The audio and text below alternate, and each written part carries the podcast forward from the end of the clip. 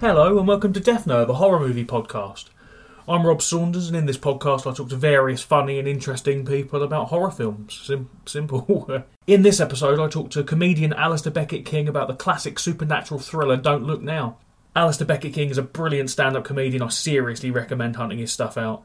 You can watch his show, The Alasdair Beckett-King Mysteries, on Next Up Comedy, and he's been making some amazing sketches that you can see on Twitter and all the other usual social media places. I'll put links in the description so you can go and follow him and watch all that stuff. I seriously recommend it, they're all very, very good. Alasdair also does a podcast with James Shakeshaft called Lore-Men, L O R E Men, about local legends and folklore, which I'll also link in the description. That sounds great as well. I really enjoyed recording this episode. We do a pretty deep dive into Don't Look Now. It's a it's a, a good one. We talk about why it works as a quite an unsettling horror film and what makes it such a classic. Yeah, thank you again for listening and uh, enjoy the podcast.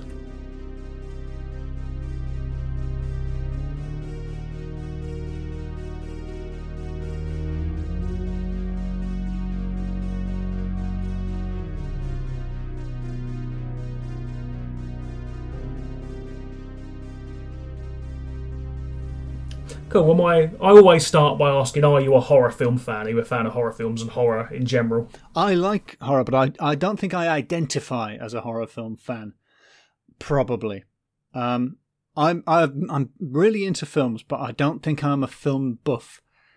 In that, um, I don't know if it is, maybe it's a slightly masculine thing of of knowing absolutely everything about all the films and having a, sort of encyclopedic knowledge of it. And, and I find with horror fans, it tends to be, um, oh yes, well, you realise on the original release of Cannibal Corpse, um, the corpses weren't really cannibals. I don't know. I haven't seen it. Um, but you, you, know what I mean. I don't have that. Um, I must know all of the films. I must know everything about this impulse in me um, which is maybe the only way in which I'm not an archetypal nerd. uh, that and I can't do maths.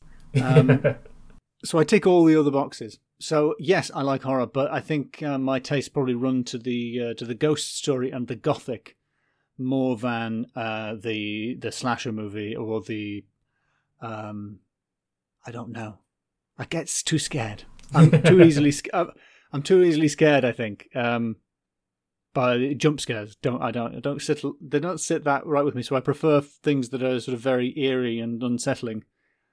Um, the so the, the gothic structure of just gradually building to something horrible at the end of the film. yeah, even yeah. though even though what it's going to be is pretty obvious all the way yeah, through. Yeah. That's kind of what I like. I always find, but I think the um, like the sort of more gothic and like ghost stories scarier generally than the uh, than the sort of slasher gore sort of movies. I think. Um, yeah, but I, I yeah, and I was thinking about when when you asked me, I was thinking about the horror films that I really like, and uh, you've covered quite a few of them, which is probably a sign that I have great taste in horror films. But I probably would have gone with something like um, the first Alien film or uh, Ring, maybe if I was trying to think of something that's really scary that I also think is a very good film. Yeah, I, I, with the films I went through in my head, I, I I kept asking myself, is is this film really horror, including the film that I uh, decided to, to talk about, um, which I won't spoil if it, if you're keeping it for, for a big reveal. yeah, that's fine. So we can talk about uh, uh, Don't Look Now was your choice. Um, My choice was Don't Look Now, and as I watched it, um, I thought to myself, "Is this really a horror film?" But if it isn't, I don't know what kind of film it is. Yeah, it's not. It's not a very scary film. I think that's probably true but there is definitely like a sense of sort of dread throughout the whole film, isn't there? I would say it definitely is a horror film, but it's not like a scary film. It's not a scary movie. It is a horror film because it's not a psychological thriller because nothing thrilling. not to criticize the film, nothing thrilling happens at any point. yeah. Uh, I uh, I watched it with my uh, partner Rachel, and um, she doesn't like it. And it's uh, you know how it is when you're watching a film, and she's always sort of laughing up her sleeve at Donald Sutherland's um, bottom most of the time. it's in the film quite a lot. Yeah. Uh, oh, although watching it back, it's not. I remember it being a bigger part of the film than it is. That's what you just Donald have to remember what you want, I think, from a film. So. Yeah, exactly. It's yeah. part of the edited highlights. Um, it's uh, on the subject of Alien. I just I, we just watched that together for the first time, um, and um, the, I think the best bit in it is um, the the uh the, the, all the, the alien stuff is so big and memorable, and the chestburster scene is so terrifying and visceral. Everybody forgets Ian Holmes, the the the android oh, sorry, spoiler. Everyone forgets the massive twist, which is not just that this person you thought is a human is an android, but also he's been charged with the company with basically putting everybody's lives in danger, and and that's the whole crux of the story. And it, and the chestburster is just a visual effect. Really... Yeah, I think the my favourite scene in Alien is the is the scene when um, Ash tries to kill kill uh, Ripley. Ash, thank you. Yes, that yeah. th- that is the scariest and most in- narratively important scene by comparison with the chestburster. But the chestburster is so such a good effect, everyone forgets it. So you, so if even though you've had the movie totally spoiled for you by the time you see it for the first time, nobody mentions yeah, the yeah. whole actual plot of the film.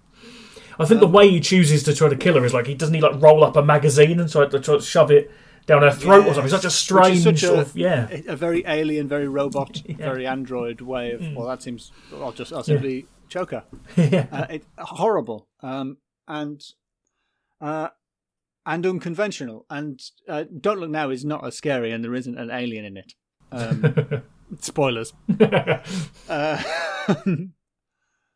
but it is a very unconventional. It's a very unconventional as a film, and it's very unconventional as a horror film. So I'm I'm worried that your listeners might um, might be like, "Oh, it's not horror."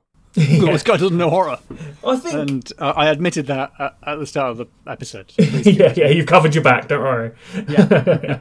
no, I, I, think Don't Look Now. It sort of is regarded as like a horror film, isn't it? I think it's if you see like lists of scariest films, it's on there generally, but only yeah. for that last scene, really, isn't it? Yeah. yeah. Well, because in terms of actual horror, the the ho- I, I, get it's a standard horror device, isn't it? That um that the main character is experiencing some kind of trauma or grief. You know, so they've lost a family member, or maybe they're going through puberty, or something is happening to them, or they've just come back from a war. Uh, or they're divorced, or, or some some they're processing something when they encounter the unknown horror. Um, but really, as viewers of those films, we're not that bothered about the thing that happened. We're mainly interested in the haunted house or whatever it is. Uh, Alien's unusual in that we have no idea what Ripley's backstory is. When it is purely these are just working class people in space. What happens to them? Horrible things, because that's that's what happens to working class people in difficult situations. Um, Whereas in Don't Look Now, Don't Look Now is genuinely interested in the in the genuine horror and trauma of him losing Christine at the start of the film. So his daughter dies. Spoiler spoilers for the first five minutes of the film. yeah. Are we allowed to do spoilers? Yeah, I think we'll go under the assumption that it's people have seen it. Um, I mean, what uh, is yeah. it? Fifty years old? Yeah, now? I think that's I like yeah, that's fine to spoil a film that's been out since 1973. Yeah, you should have looked before now if you, if you wanted to know what happens in it. Um, it's ve- it's very good, but but it, it's um it's not the easiest film to watch. Um, and it does it does play like it's it is like watching a European art house film rather than a, a Hollywood film. Um, or should I say an Australian? Nicolas Roeg's Australian, isn't he? I think he's British, isn't he? I think he is British. I could be wrong. Don't yeah. know. Don't know. Yeah. Edit that bit out where I don't check where Roeg's from. Um, I'm probably thinking of Walkabout. That's probably why I think he's. Oh yeah, of course, yeah, yeah. But yeah, but but it is genuinely interested in the initial trauma. And that's entirely what the whole film is about, rather than it being just the ba- the premise that this person's in a vulnerable state, and so now they meet this other thing. There isn't an other thing, really. Yeah, no, that's the strangest thing I think about Don't Look Now is that again it's it's set up that there's like it like I said there's just a sense of dread throughout the whole film. Um, yeah, but also that the strangeness of like it being about premonitions and sort of portents, like like yeah, Donald Sutherland is having these sort of visions. Even at the start, when the when the daughter dies, there's sort of little hints that he can sort of he knows something's going to happen. Almost, isn't there? Yes. Yeah. Yeah, I think I think sort of one of Roeg's things is that time doesn't exist, which is I think that's what the scientists say, isn't it? It's just the, yeah. the way we experience it, and that's sort of the way things work in his film. And so you know, so scenes are linked by a character turning to look at something, and then only when you get to the next shot do you realize, oh, we've actually moved into a different scene now. That's really mm. unsettling um, editing, and um, you know, the the extremely famous uh, sex scene is is intercut with the sort of the aftermath of sex, where they they're getting dressed afterwards, they're having sex and getting dressed to go out afterwards, which is weirdly uncomfortable and alienating, especially yeah. for what's what is a fairly explicit sex scene Um, it's uh, you're, you're not invited to sort of relax and get into it and enjoy watching beautiful people having sex because because of the way time and yeah because of the way time is constantly intersecting in its on itself for for, for John. I thought that Donald Sutherland's character. Yeah, I think with that sex scene, it's so interesting because again, most like you know, typically horror films there would be a, like a sex scene in it, and it's there just to purely like for titillation purposes. But I don't think Yes. the sex scene in uh, Don't Look Now is p- particularly that. I don't think it's like it's almost more realistic, yeah. isn't it? Yeah, it's It uh, is, uh, I think. Um, it, uh, I well, I mean, I've never seen Donald Sutherland have sex, so I haven't got an, uh, a, a, anything to measure it against. But I imagine it's similar to that. Um, I did look it up because the the rumor about it was that they were that um, Donald Sutherland and Julie Christie were actually having sex, and that that's why it was so passionate. Um, and- and so I sort of had to check, and uh, just there's just an interview where Donald Sutherland says. No, it wasn't romantic at all. They were recording with um, unblimped Arriflex cameras, which means that the, the you know the sound of the motor in the camera is like. So it's just Nicholas Rogan, the the uh, the camera operator, just very noisily following them around and shouting instructions, which doesn't sound that sexy. yeah. I can't imagine that would be the most uh, romantic of experiences. Yeah, someone with a lawnmower in the next room. well, you know, no to kink shame anyone. You know, you know, whatever you're into. Well, yeah, whatever but- you're into. It's, it's just that as, a as, in terms of BPM, that's far faster than my my countenance. I want something a little more laid back. yeah, yeah. no, it is interesting. I, I read, wasn't it? Um, was it Warren Beatty was with uh, Julie Christie at the time, and he was adamant that well, he wanted to cut that scene from the film. I think Really? yeah, I Because could- It was so, because it was so like uh, passionate and realistic, and you know he was, uh, and I think he was one of the people that was adamant that like it wasn't unsimulated sex that they were actually having sex in that scene. really. Yeah, I think so. I could be wrong. We'll never know, Mm-hmm. unless we had the psychic powers of, uh, of John Baxter. And, and there's the watching it again. Uh, it's a film that is better on second viewing, I think, Mhm. and um, and, and which is true of quite a lot of um, films where the narrative drive is not particularly strong. So it's easy to get bored if if you're if you're looking for a film that uh, in which you're constantly asking what's going to happen next. It's not always raising those questions because it's not because what's going the, because the important thing that's going to happen in the film happens at the start of the film, um, and because because of the nature of uh, John's psychic powers, the other important thing that's going to happen at the end of the film happens in the middle of the film. so it's it's completely out of order uh, in in terms of pacing, um, but but but that gives you the you know incredibly eerie moments and and scene you know sequences that I can't think of another film an, another ghost story which is you know the when John is uh, see, his wife goes back home to England because their their surviving child is ill, uh, and then John sees him her, her on a boat in Venice, even though he knows that's impossible because she just left, and so he spends half of the film trying to track her down, thinking that she's in Venice. That's weird. That's very Yeah. odd. It is weird, and obviously, like again, going with uh, people have listening to this have seen it. It turns out to be like a, a vision of his own funeral, basically, isn't it? That he sees. what yeah. an ending! Yes, Yeah, what he actually sees is. I was being coy. What he's actually seeing is his own funeral procession down Yeah, the Great is, Grand um, Canal in Venice, which is that's um, and the, uh, in terms of films that do that, there's La Jetée, the Chris Marker film, and Twelve Monkeys, which is based on the Chris Marker film. Uh, it's not a it's not a stock device. It's quite an it's it's rare even in the context of Yeah. fantastic. And with uh, Twelve Monkeys, stories. that's a film about time travel in general, isn't it? Whereas, you yes, know, yeah. which I, which arguably this, uh, and so is uh, La Jetée, and arguably this is a film about time travel, even though it's it's only in his mind that Baxter has the ability to travel through time, and he doesn't know it. There's a Hmm. lovely line which I missed first time round, where um, Laura, and Laura is one of those names that's fine in an English accent, but in an American or Canadian, in Donald Sutherland's case, accent, Laura, Laura, Laura. the open vowel makes it like Laura Palmer in Twin Peaks. Something about Laura in an American accent suggests some kind of supernatural goings on. yeah. Laura, Laura. Um, she faints and then later on says, Isn't it strange that when I fell over in that restaurant, I didn't hurt myself at all? And he says something like, Well, the body reacts far quicker than the mind can react. And you go like, Yeah, he, he so he which is correct, but he doesn't realize that that's how that's what he's doing with the with the intuitions and the premonitions he's having. He never acknowledges his or in any way engages with his ability. If anything, he is highly uh, skeptical, isn't he, in the whole film? Yeah, yeah, abs- he completely rejects it.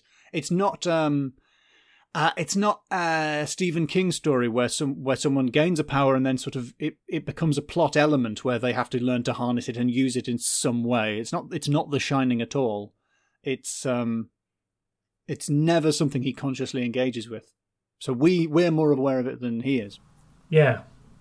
Yeah, definitely. I think one of the things about Don't Look Now is the last, like the ending of that film, is so famous, like more famous than the uh, than the rest of the film. I think to a lot of people. I think Too a lot fa- of people, yeah, too famous. Yeah. yeah, and, and it's again to its own detriment, maybe that that shock reveal at the end is sort of because most people Yes. know that. It's like similar with like Planet of the Apes, for example. Everyone knows the ending of Planet of the Apes.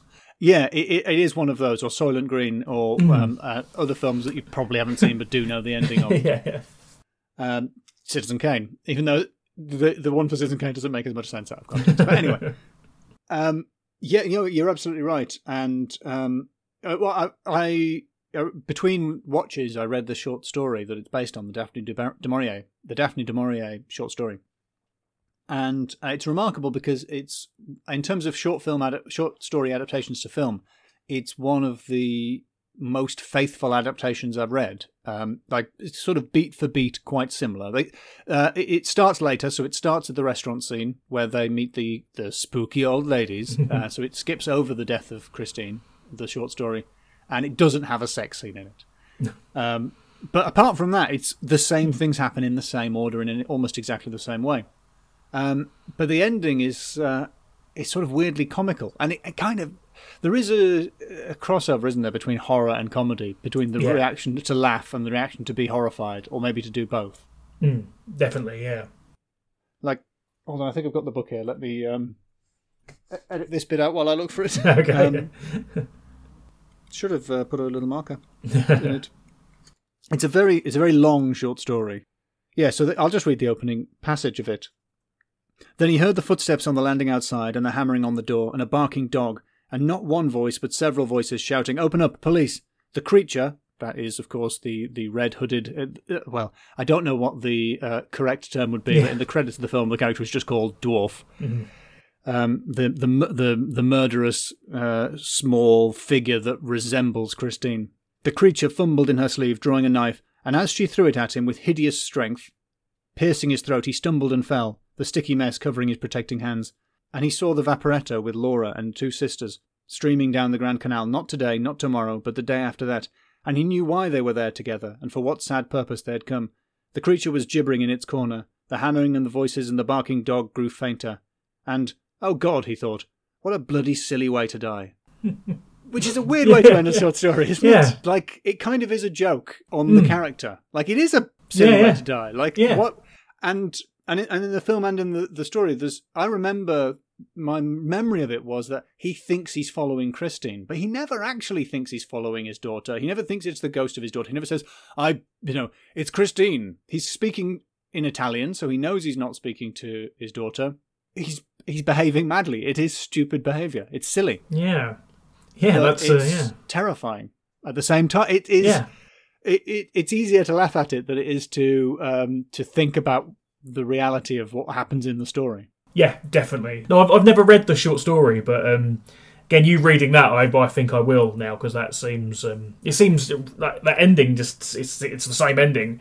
It's the same ending, and and beat for beat, you'll notice it's very similar to the film. Um, I mean, I think Daphne du Maurier is a really, really very good and very interesting writer, a, a very cinematic writer because so many of her stories have been made into really important films, while she is not really considered a really important writer. Yeah, I'm not familiar, but I know Rebecca are the Hitchcock films and adaptation. Uh, is yes, that right? Yeah, and Um, and the birds. Uh, uh, so Oh, several okay, Hitchcock yeah. films, and um, well, I, I didn't actually see the Rachel Weisz, my cousin Rachel film, but the book is Oh, very good. No idea about the film, but yes, but so so she's her cinematic impact is significant. Even though in literature, I think it's it's all a bit gothic and a bit sort of maybe it's maybe it's for women. You know, it's not the, the stories are not not held in the same esteem. Even though there's some you know, uh, things like the um, I, thi- I think it's called the Blue Spectacles. Um, one of her short stories uh, about uh, the blue lenses. I'm sorry, uh, somebody who's tra- who's in hospital and uh, uh, recovering from an illness and gains a, a special pair of glasses where when they put them on, they're able to see that all of the uh, nurses and the people treating them have animal heads, in, which is absolutely terrifying and sort of it allows them to sort of see through to the to the reality of the person. It's almost like um, the John Carpenter film They Live, isn't it? It's sort of Yeah, Yeah. It, yeah, it is, uh, and um, and the same idea, the same, the sort of the the comical horror of uh, an animal-headed human appears in Jamaica Inn, which is another another of her stories. Um, uh, without, uh, it, I can't say where without doing spoilers for that as well. but but but a but a drawing of uh, of humans as if they were animals is is a moment of sort of visceral horror in that story. I think she's a really great writer and a sort of a, a master of sort of late late gothic, I suppose, because she doesn't belong to that. She's much more recent than the gothic Victorian writers, but she totally gets it. The, the so the slow creeping horror, and then the reveal is something which is on the face of it ludicrous, but at the same time terrifying. Yeah, and I think um, again, I, I've not, I've never read any of her um, of her stuff, but um, like going on, uh, Don't Look Now, is that I think a lot of films and uh, stories similar that payoff probably wouldn't work because, Yeah. like you said, it's quite silly and funny, but I it earns it earns the scariness. I think that film, especially. One of the interesting things is that the uh, the short story is entirely from John Baxter's point of view. Um, so it doesn't, uh, and so he's sort of going like, "Oh, I wish my wife would get over the death of our child, so we could have a fun time."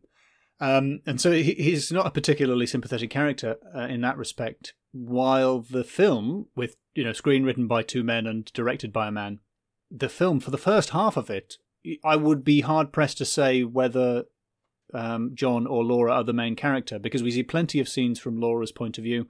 We we we have knowledge of things that Laura knows that John doesn't know. Uh, It's it's not a highly focused one character's perspective film, even to the extent that when she leaves Venice, we see her boat leaving from the harbour, and then we cut to her boat and we see the har- you know we see the harbour whatever it is. We see Venice receding in the distance from her point of view. But at that point, there's a switch, and then we're completely with John from that point onwards for most of the rest of the film. I, th- well, I think that that sort of first half of it is about the the sort of tension between them, isn't it? Really, it's about Yes. her like her belief that the psychics have what they've told her, and her sort of getting out like how she how she changes after she meets the uh, two like old psychic ladies in the restaurant. Mean, we hardly mentioned the two yeah, crazy old psychic ladies who are obviously the uh, and maybe they if the uh, if the the the creature with the switchblade is the chest burster, the old ladies are Ash turning out to be an android. In terms Yeah. of what is actually scary and good about the film that you don't nobody tells you about. yeah, definitely. And although now watching it now that I'm older, it's like they're not that old. I remember being grotesquely old women. It's like they're, they're not that old. well, I think that about like seventies films anyway. So like, I'm sure how old do you know how old Donald Sutherland was in that film? Because I was looking at it and thinking, yeah, Yeah. this, and and I was thinking, I'm probably older now. Yeah, than yeah. Donald Sutherland is in this film. You know, Which There's a bit yeah. where she sort of says, "You're putting on a little bit of weight," and I was like, "Yeah, I'm putting on a little bit of." weight. the, the the fact in my head, Donald Sutherland is permanently older than me, Yeah, but that's yeah, not yeah. how time works. No. in that film, he, I'm probably older than him. Yeah, particularly in like seventies films, I think there's something about like people in their twenties in seventies films Yeah. that seem like they're like fifty Yeah, they're still wearing a coat from the Second World War. And Yeah. The lights are always off. And I mean, it, it would be weird to talk about the film without also talking about the fact that it is a weirdly shot film. Like, especially hmm. the. In a weird way, it, it's quite alienating because it's it's shot on um, sort of re- very grainy seventies film stock, and let's be straight, several of the scenes were obviously seriously underexposed, and that means that they're massively, massively grainy. L- Like to the extent that this is something that another film might reshoot. So it doesn't give the impression, and, and some of the sound uh, recording. In fact, I- the I just watched the HD version available on YouTube, and I think they've cleaned up the sound because when I watched it previously, there was an awful lot more Yeah, I, clanking and banging in the background. yeah, I know there is like I know the Criterion put out like a sort of remaster of it, so I'd imagine they the- probably did clean it up a Is bit. that Yeah. the 1984 George Orwell Criterion editing art so that you can hear what people are saying? Outrageous.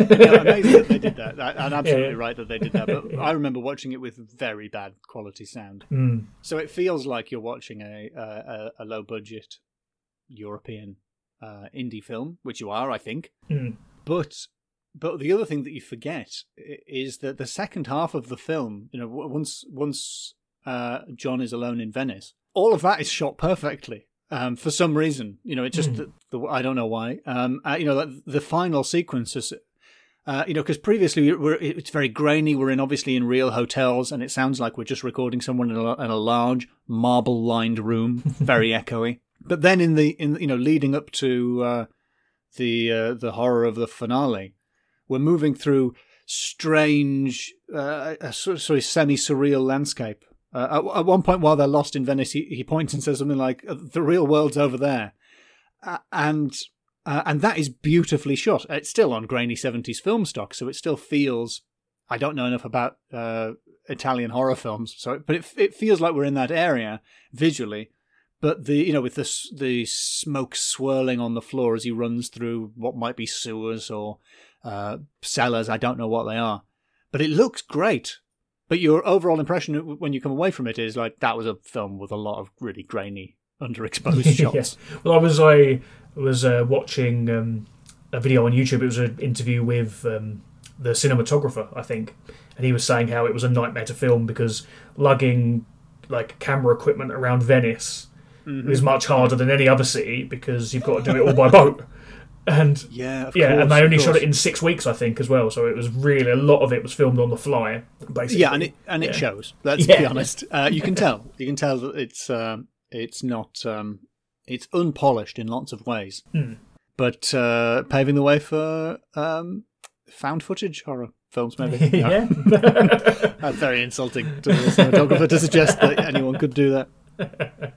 It is, it is interesting that you were saying, like you said, you don't know much about Italian horror films, but it, it came out around the time where a lot of Italian films were a similar sort of style to that. So, like the Jello films, I don't know if you know much about. Yeah, I that sort of basically genre, I yeah. didn't know how to pronounce it because I know it's the Italian word for yellow, and I didn't want Yeah. to embarrass myself. So I, was I had the same it. conversation with Elf Lyons, I was and I recorded with her the other Giallo, day. Giallo, Jello, Trying to pronounce Gallo, a Greek, yeah. Greek drama at the start.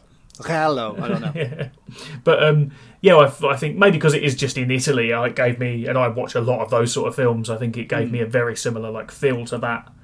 Um, the Yeah. way the color colors like a big part of it as well. Like Dario Argento uses color in a like a very specific way. Yes, ev- absolutely everything is a sort of uh, rusty red, except Hmm. for the red red Yeah, of the of the red mac and the uh, and the blood, uh, which which has a fantastically not blood like colour to it. gloopy. Seventies horror films have a very gloopy blood. Yeah, Very very gloopy. It's got it's got a Noel's House Party gunge yeah. texture, which I like a lot. yeah. It also made me think visually of um, because I think the production designer is Italian. I was watching the credits and there's a, one person's name is Francesco Chinese. It's like that is a confusing name. I really don't know how to stereotype this guy. And I think he may have been the production designer. I can't remember. Uh, apologies, or the art director. But um, but it put me in mind of uh, Gilliam's um, disastrous production of um, the Adventures of Baron Munchausen Mm. um, which was shot in Italy with uh, with with uh, with a lot of Italian crew on the art side of it. And though it's got it's not similar in any way, the the use of Italian architecture and uh, Italian uh, the, and Italian aesthetics, I guess, uh, and, and taste uh, in the sort of uh, somewhat shabby, desaturated, sepia toned art design. I, th- I it feels there are bits where it's familiar. Yeah, I, but I think the, especially in like the um, like sixties and like up to maybe like the mid eighties, the Italian like film industry was so um, they just churned films out, you know, from the Yeah. westerns to then the, the giallo and then the sort of like genre movies in general. They just used to churn films out, and I think that's why a lot of productions were in Italy as well because it was just Yeah. the crews knew what they were doing because they were making you know some sort of gory horror movie every week. Yeah. Yeah, and there's uh, and the- and the spaghetti westerns in Mm. Italy and Spain, and I think Italian cinema was usually not to uh, be generalised, but I think Italian cinema was quite frequently out on location, giving it that give it so using real spaces compared to you know, it, like German cinema started out building fantastic studio set pieces, and uh, you know, quite a lot of the classic British films are shot on Ealing or, or Pinewood, whereas you know, like French and Italian cinema, it, you're quite often you're just in the real place, as yeah. they very obviously are in this film. You know, there's I don't think anything's shot in a studio any at any point. No, never on a. Yeah, yeah, it can't. It couldn't be because yeah. the sound quality would be better. we wouldn't be able to able to we wouldn't be able to hear nine Italian waiters clanking pots and pans in the background if it had been shot on a soundstage. Yeah, I think uh, one of the interesting things about uh, Don't Look Now is that when it was released, it was in a, a double bill with The Wicker Man, wasn't it? That's uh, really yeah. So when it? it? was first released in the UK, anyway, it was as a double bill. So the Which Don't Look Now was the A picture. Can't watch. You you yeah. can't watch if you because well you, you can't watch without someone having told you the ending of The Wicker Man. I mean, hmm. the title and the poster tell you the yeah. of the Wicker Man. Yeah. Spoilers, there's a Wicker Man. but it says, I think that's quite an interesting like double bill of films. I think. Uh, yeah. The Wicker Man and Don't Look Now. Yeah, the, the Wicker Man was the B picture, and Don't Look Now was How the interesting. Yeah, yeah. Uh, the Wicker Man is probably the the the the more entertaining of the two. Um, yeah, uh, but. Uh, uh, although probably the nudity in the Wicker Man feels a little bit more uh, exploitative yeah. um, than in Don't Look Now. Yeah, uh, I, I I wouldn't want to compare them really because they're because they're they're strikingly different hmm. considering mm. they must have been produced within a year of each other if they were released together because I think The Wicker Man feels like an M.R. James story, but with a 1970s sensibility, you know, a, a, a witchcraft revival, sex mm. magic vibe that M.R. Yeah. James would never have put in one of his stories. yeah. A bit too out there, I Absolutely. think. I don't think that any, not to, I don't want to I don't want to go too far on M.R. James, but I don't think there are any naked women in anything that M.R. James has written. He doesn't seem to have been particularly interested. No. But um, but it does have that feel. Whereas um, I think, yeah, whereas I think this is more gothic. Yeah. In its stru- in its structure and unsettling, and more of an art film. It, m- more of a the, the point of this film is is for you to be alienated sometimes, and yeah. and not you're not on the edge of it, like it breaks the rules of horror cinema. It breaks the rules of cinema, um, and because and this is all about I think the the way time overlaps. Like um, I'm sure um, listeners are aware of you know Hitchcock talking about how suspense works in cinema. If you see someone go on a bus trip and then at the end of the bus trip the bus explodes, that's not cinema. But if you tell the audience that there is a bomb on the bus, then every twist, every moment, every moment where they might get off the bus is incredibly fraught with tension, even though you're actually watching the same thing. The audience just has different information. Whereas this film does not do that. Hmm. uh, like um, the scene where he nearly falls from a, a, a, badly suspended sort of gantry thing in a in a cathedral. We and uh, again, I don't want to stereotype about Italian productions, but I'm pretty confident it is as dangerous as it looks. I mean, it looked dangerous when he was climbing up there. I was my stomach was really turning a little bit. Dangerous, yeah. Um, and um, so you, so we have the the normal, sensible person's fear that you could fall off of a gantry that is suspended flimsily by mm. ropes but there is no shot of a fraying rope. Mm. There is no shot of a, a, workman failing to tie something securely. So the film never says, "Watch out, this gantry might fall." He's just working, and the thing that he's on falls, and then it's concerned about the aftermath. So, it, which which the you know the, the the standard suspense model wouldn't be. So there's no warning that it's going to fall. It does fall, and then you've got like a four-minute sequence of Donald Sutherland swinging about, roaring like a wounded bear. Oh, whoa, whoa! As as twelve Italian workmen try and haul him in, poke him with a stick to get him swinging, don't they? Like, yeah. yeah. It's like a weird pinata. Yeah.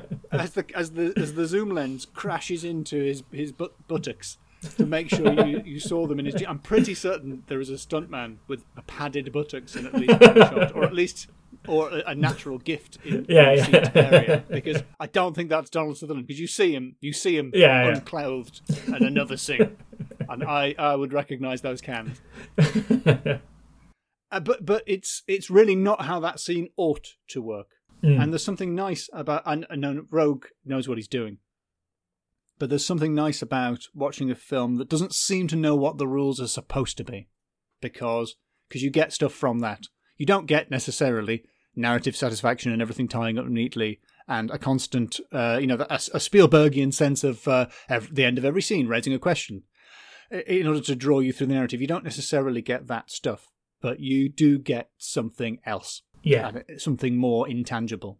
Definitely. So yeah, I never really thought about it like, like the sort of lack of suspense in it. Really, I was like like I keep saying that there I mean, is a sense of dread, but there's no like there's no suspense, is there? Like you like you said, there's no real. Well, what what? Yeah, I, like what is it that you're afraid of? what is it that we're, fi- we, there's no there's nothing that we're, we're, not substantially afraid of any particular thing happening, mm. but there is absolutely a sense of dread at all the weight of grief. Yeah, I, I, I'm worried that I'm making the film sound awful. I'm just trying to point out the things that make it make it remarkable. But some of those things are that it, from an arguably from a technical standpoint, is not a well-made film. Mm. Not, they haven't done it properly. Yeah, not following the rules, you know. But that's the the point I think of these sort of films anyway, is to not follow the rules, right? That's sort of what makes them interesting. Yeah, I think so. Yes, definitely. And I think especially with um, horror in general is that it's like very formulaic, most horror. Um, whereas this does not conform to a typical horror format, really. Even for a ghost yeah. story, it doesn't. It has many of the themes. Mm. Certainly, it you know it takes you know the, the, so there's there's trauma, and then there's a, there's a you know a husband and wife, uh, you know a, a, young couple who have moved to a different place. You know, so you can if you want to tick off the tropes, they're there. Um, but but the way it plays out is is quite unconventional. I feel like I, I do feel like I haven't given the the the psychic old ladies enough enough tension. Whoa, enough, yeah, enough audio screen time as they are. Um, the performances they give are very unsettling, and yeah. uh, and I, I guess that part of the suspense of the story is are they running a scam? But the, it's not really that interested in in you know are the old hmm. ladies mm. who are telling Christine uh, sorry are, tell, are telling Laura that Christine is there and talking to them. Are, do they want something? Are they cynical? Are they out to get something, as John thinks? but it doesn't lean that heavily into that. Although you know, there's the the marvelous Italian policeman who um, just who never looks particularly engaged in any particular yeah, yeah. scene, and we don't know if he's listening to John or if he suspects John. There, he's just looking out the window yeah. while he's talking. Yeah, he's he's so distracted and so unpresent um, and then, and of course, then there's the fact that serial killings are occurring throughout the film in the background, but we're mainly interested in those because they get in the way of traffic. yeah. So it's just, could you move the murder victim away? I've got a gondola to get through yeah. here. It's it, it, everything is set up perfectly, but but but uh, and all of the and many of the classic tropes are there, but the film isn't concerned with presenting them to you in the in the correct way. Yeah, it's true. I think there's lots of little threads, isn't there, in in Don't Look Now, and yes. um, like I think a more traditional film it would either just be about the serial killer in Venice. Yeah, yeah. Whereas that's, that's just sort enough, of yeah, yeah, that's just a little bit in the film. But the, there's no bits where they, you know, they're flipping over a newspaper that says serial killer strikes yeah. again. yeah, yeah. It's just they're just not bothering to remind you that there's a serial killer quite a lot of the time. But I guess that's how how it would be in the real world maybe that you wouldn't if yeah. there was you know if you lived in Venice while there was killings happening it wouldn't be like the be all and end all around your world unless it happened to someone you knew it, it would just be mm. you would be concerned about it obviously but it would be you'd still have to go to work you'd still have to do your day-to-day things it wouldn't yeah yeah real life doesn't do exposition mm. as clearly yeah, yeah, as yeah. films do and and and and the way Venice appears in the film you know it, it um it's the off season I think so it's winter so it's it's cold, which isn't what any any of us imagine when we think about Italy or think about Venice, and which means it's virtually empty. So there's no, you know, because Venice is a city that exists for tourism and it doesn't have that many, you know, almost everything is centered around tourism, uh, and so you, you're in a sort of weird, unreal city that that has no reason to exist now, mm. and uh, you know, and so the lines like the real world's over there and um, uh, and they're in a sort of liminal space, a sort of dream. Mm. It's a it's a, it's the perfect setting for a for an unsettling horror film. I think especially a city like Venice, which when you see it in films, it's genuinely very romantic and uh, yeah, and you know, Venice looks like yeah. total crap in this film. Yes, Venice, yeah.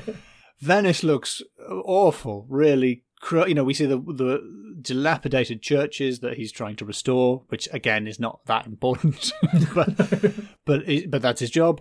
Um, and yeah, so we're in the crumbling back streets of Venice. So it's it's nothing. yeah, it's it's if you describe what the film's about, you told someone what it what the story was, or even if you handed the script to to a, a competent, sensible director, you get something quite different aesthetically mm. and structurally.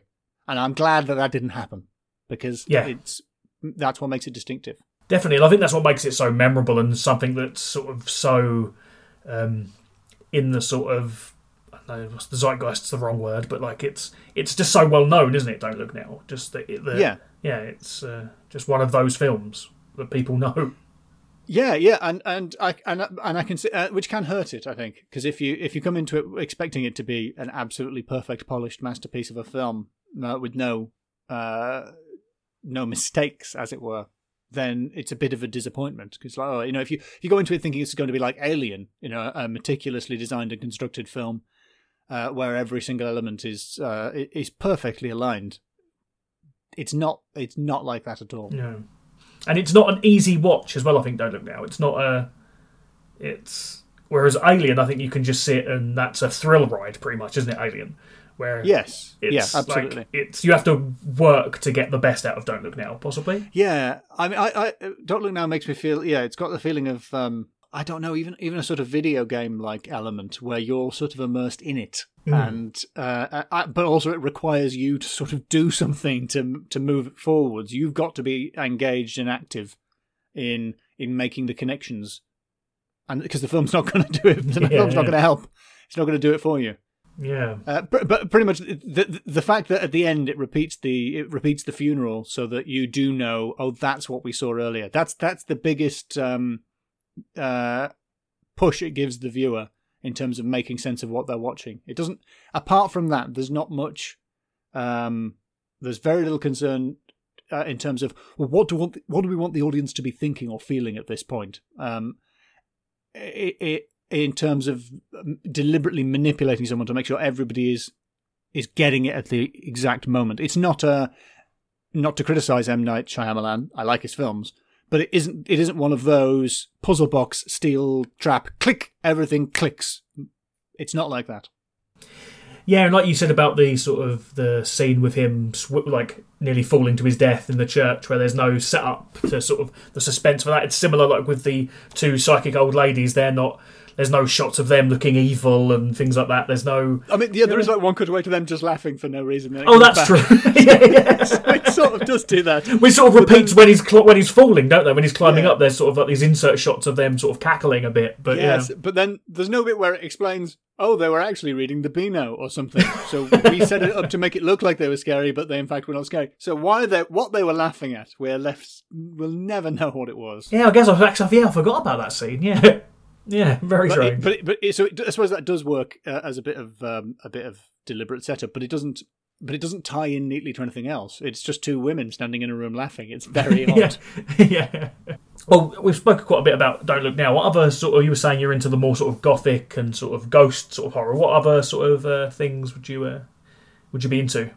Uh, they do not. They don't translate that well to film. Uh, I mm. think. Like I do, I really like M.R. James. Um, I like. Uh, well, I was going to say I like Lovecraft. I don't like Lovecraft. I like some of his stories. I don't like his writing or personality. I always say with H.P. Lovecraft, he's got br- amazing ideas. Like the, the what he came up with is genius. Just not yeah. the best writer or person. His, his prose and opinions yeah. could use yeah. a little work. Yeah. Um, and, on a similar level, I don't mind uh, a bit of Edgar Allan Poe as well. Mm. Uh, opinions notwithstanding. Mm. Uh, prose bit better than Lovecraft's, but you know. Um, I like I like Arthur Machen's uh, sort of eerie stories. Um, you know his sort of uh, Welsh sort of early Christian pagan infused mystical stuff. Uh, and he was also a conservative. Do I like any? any uh, can, can you be left wing and and write good ghost stories? I don't know. Uh, but for some reason, uh, I think a lot of you know, like a lot of the BBC used to adapt um, M.R. James short stories at Christmas, mm. and uh, Mark Gatiss has done a few since then. Um, and uh, a, a, lot of those, I think, probably fall into a similar area to Don't Look Now, in as much as it's probably quite easy to laugh at them rather than be scared by them, unless you're prepared to sort of uh, put your sort of self-conscious teenage brain to one side and just accept them for what they are you know, Yeah, I th- I think it's quite a- 16 mil film Yeah. stock and all. quite a hard thing to translate onto film. I think is um, go like those sort of ghost stories, especially like Lovecraft as well. Is like the idea of Lovecraft is that you're not supposed to be able they're indescribable things. Yeah, it's the essence of Yeah. the gothic horror is always impossible to put into words, and Hmm. the, and whereas film is specific and concrete Yeah, because you you you either see a thing or you don't, A- and and maybe that's what uh, the the the structural shenanigans of don't of don't look now do, which is that they they make you they put you on shaky ground when it comes to the the solid certainty of seeing a thing in a film. There's an interesting parallel in um, one of Hitchcock's early films, Stage Fright, I think it is. Um, uh, I'm going to spoil Stage Fright as well, but it's from like 1950 something. that's that's fine. Um, There's got to be a cut off somewhere where you can. At some films, point, you're going to have to watch Yeah. a film. Right? Uh, uh, in Stage Fright, um, we're we're investigating a crime, and uh, we we hear a flashback from someone, and in fact, we see a flashback. Fairly standard film device. We see what happened when the the murder occurred, and then at the end of the film, it turns out that the person who told us that was lying and was actually responsible for the murder. Now that is a pretty standard device these days. Audiences at the time hated it Mm. because they didn't accept that you could see something on screen that hadn't happened. So they, the convention hadn't been established, and audiences just wouldn't have it. No, we saw it happen, so you've cheated. That's against the rules, and it's not against the rules now. And I think that's Yeah. really interesting. Yeah, that is. Yeah, that is interesting. Like again, Now we understand you can, you know, Kurosawa uh, onwards. We understand that you can just shoot the same thing multiple times, and, yeah. And we accept that that's that character's point of view, and that what we're seeing on screen isn't the concrete reality, but is subjective in some way. yeah, well they call the un- unreliable narrator sort of thing, isn't it? It's uh, Yeah, whereas and and I guess the unreliable narrator or unreal, unreliable reality has an uncomfortable relationship with film because it seems concrete and certain in a way that, that language doesn't. Yeah, definitely. And like like you said, when it's if you see something happen, it's different to reading it happen. If that makes sense. So if you see Yeah. something happen in front of you, then that in your brain processes that as that's happened. Yeah, and and you know the the the film school maxims of show don't tell and that sort Mm. of thing, and and if you you know. Uh, I, I went to film school and I've written short scripts and have made bad films and um and you you do learn that if characters say things people don't listen but if you show people things they remember so the you know the if you want people to remember something it needs to be on screen and someone needs to comment it needs to do Yeah. something and people need to comment on it because otherwise it, we just we just process it in a different way it, just it doesn't register in the same way Yeah, I suppose it's the thing where people, if they the normal common complaint about some films, when people say, "Oh, it was a bit talky." Yeah, Yeah. yeah. But because uh, which, and I don't, I don't mind a little bit of talking, as uh, as you know. But um, but this is this film is not a talk. it- It's not a very talky film. Well, it's definitely a very, it's definitely a visual film, isn't it? It's definitely like all about the visuals and the editing. Don't Yeah, which now. is not to say that it looks nice. At no, almost but yeah, but it is a visual film. yeah. It tells the story through visuals rather than like dialogue, doesn't it? Yeah, and uh, and uh, uh, uh, you know Julie Christie's performance is very good. I think, um, although uh, perhaps I, I don't know if it's somewhat dated for the to the era, the style of performance, or if it's just that she was in every film for about a five year Yeah. period then, and so that's why it's reminiscent of lots of other films Mm. in terms of her performance.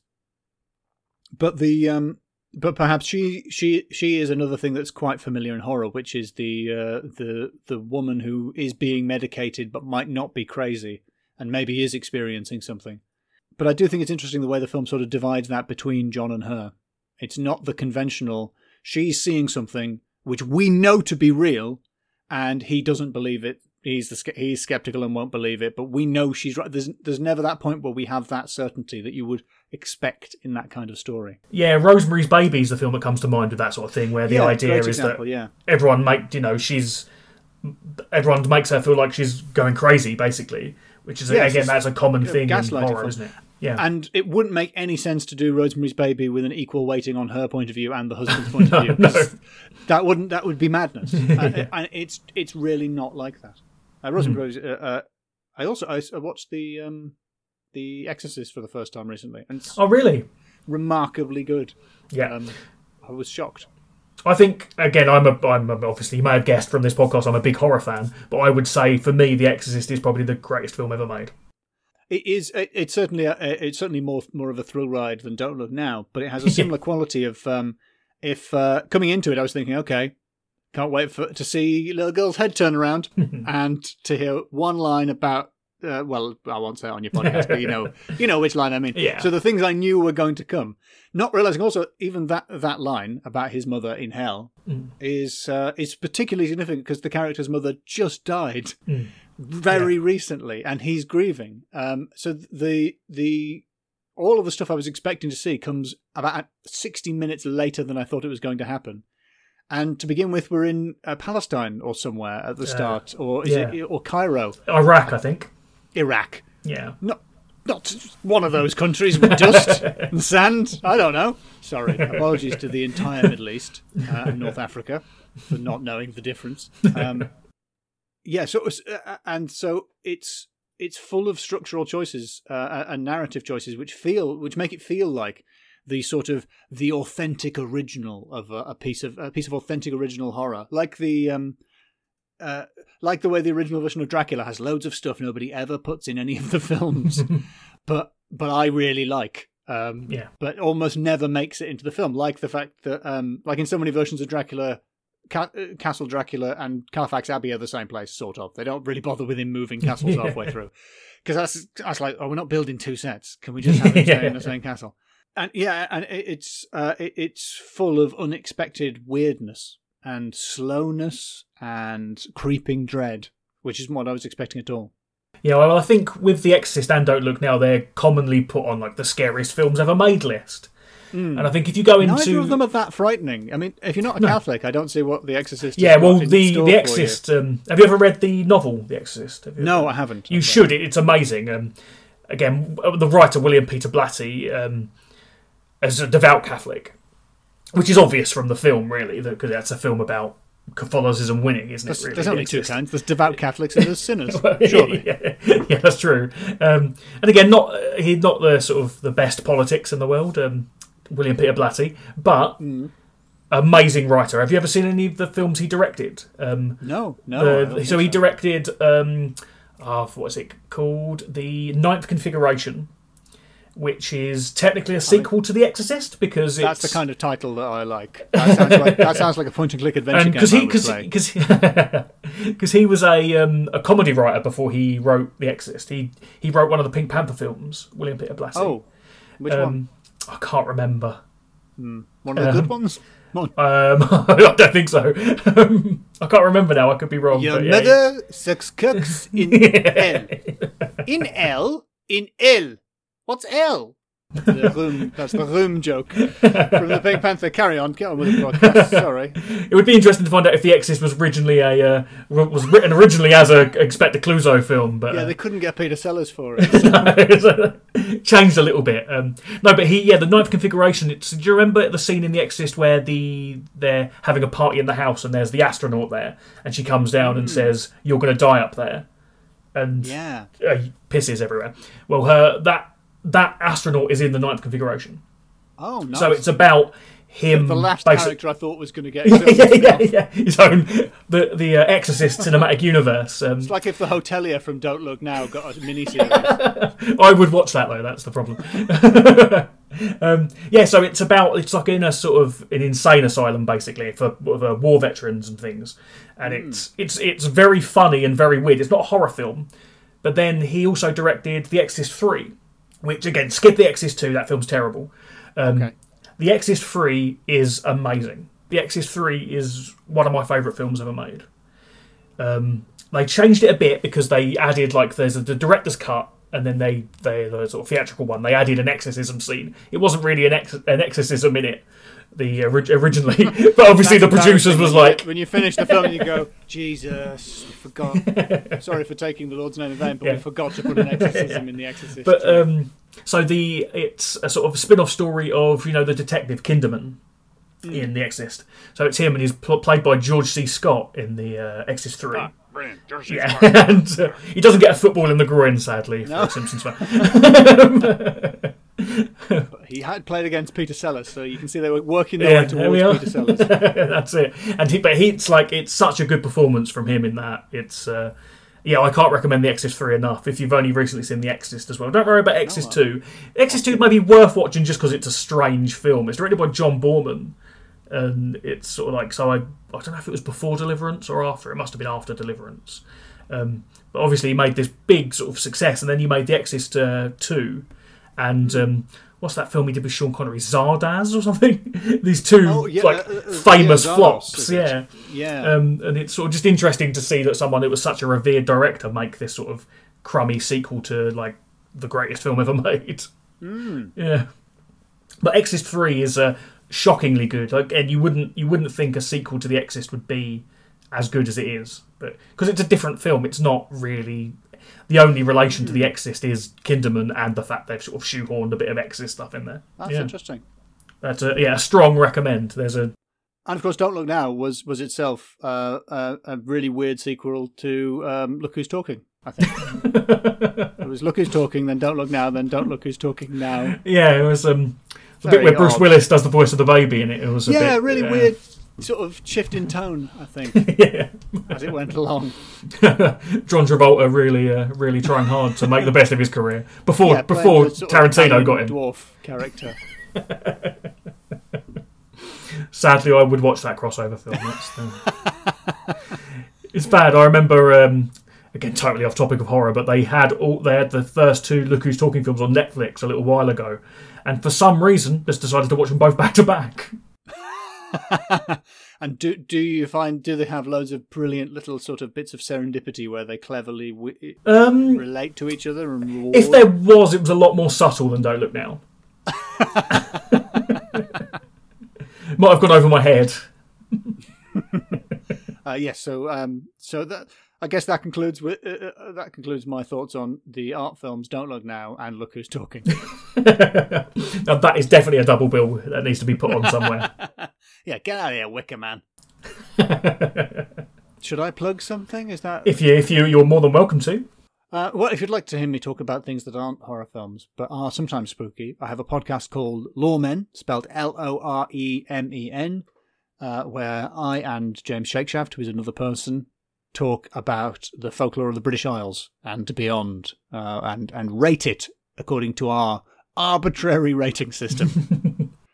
uh, we give things very random scores. And uh, a listener just sent us a spreadsheet uh, where she had been keeping track of all the scores that we have and it is embarrassingly unscientific. back on well, I imagine there's a lot of like a lot of horror sort of stuff in that though. Talking about like oh, folklore and oh, oh, witches, skeletons, Mm. ghosts. Uh, oh, uh, a big dog full of coins falls out of someone's ceiling. Terrifying stuff. wow, yeah, yeah, Uh, the ghost of a duck was the first one. that yeah, that sounds good to me. That Yeah. sounds yeah. What could be scarier than that? Oh well, fo- follow me on Twitter at Mr ABK M I S T E R A B K, um, and uh, I'll find me on YouTube where I do um, I do funny sketches. Although, as uh, as I get uh, uh, commenters on YouTube keep telling me, some people don't think they're funny. Um, I, no, actually, I got a really weird one yesterday where uh, a, a guy said, um, "I really think you need to start working with a writer because um, the jokes in this simply aren't funny. However, you're very hilarious. So when you say it, it's funny, but it shouldn't be." I was like, "Is that?" I don't think it. I don't think any of that is true. That's very much I'm a backhanded compliment. But also, I think my writing is okay. I don't, but like, that is a weirdly backhanded compliment. Yeah. no, no, they're great. Those little sketches you do. I think the, the production values of them are better than most of the horror films I watch. To be fair, so And uh, as as a comedy writer, what you really want is people to compliment the lighting, as happens all the time. Like, oh, look! Look at the backlight on that joke. Mm, mwah. and, but, they are obviously very funny as well. Just obviously, that's the, the Yeah, most they're- important They're thing. all right. They're okay. Get another writer involved, it'll be. well, yeah, yeah. The way you say it's funny, at least. That's the, Yeah, as if as if I'm just going out there making just noises in a funny way. to be fair, that is some sketches you see on YouTube. If it were that easy, yeah, it'd be great. Lovely. Well, fair. Thank you very much for that. That was a that was a great chat.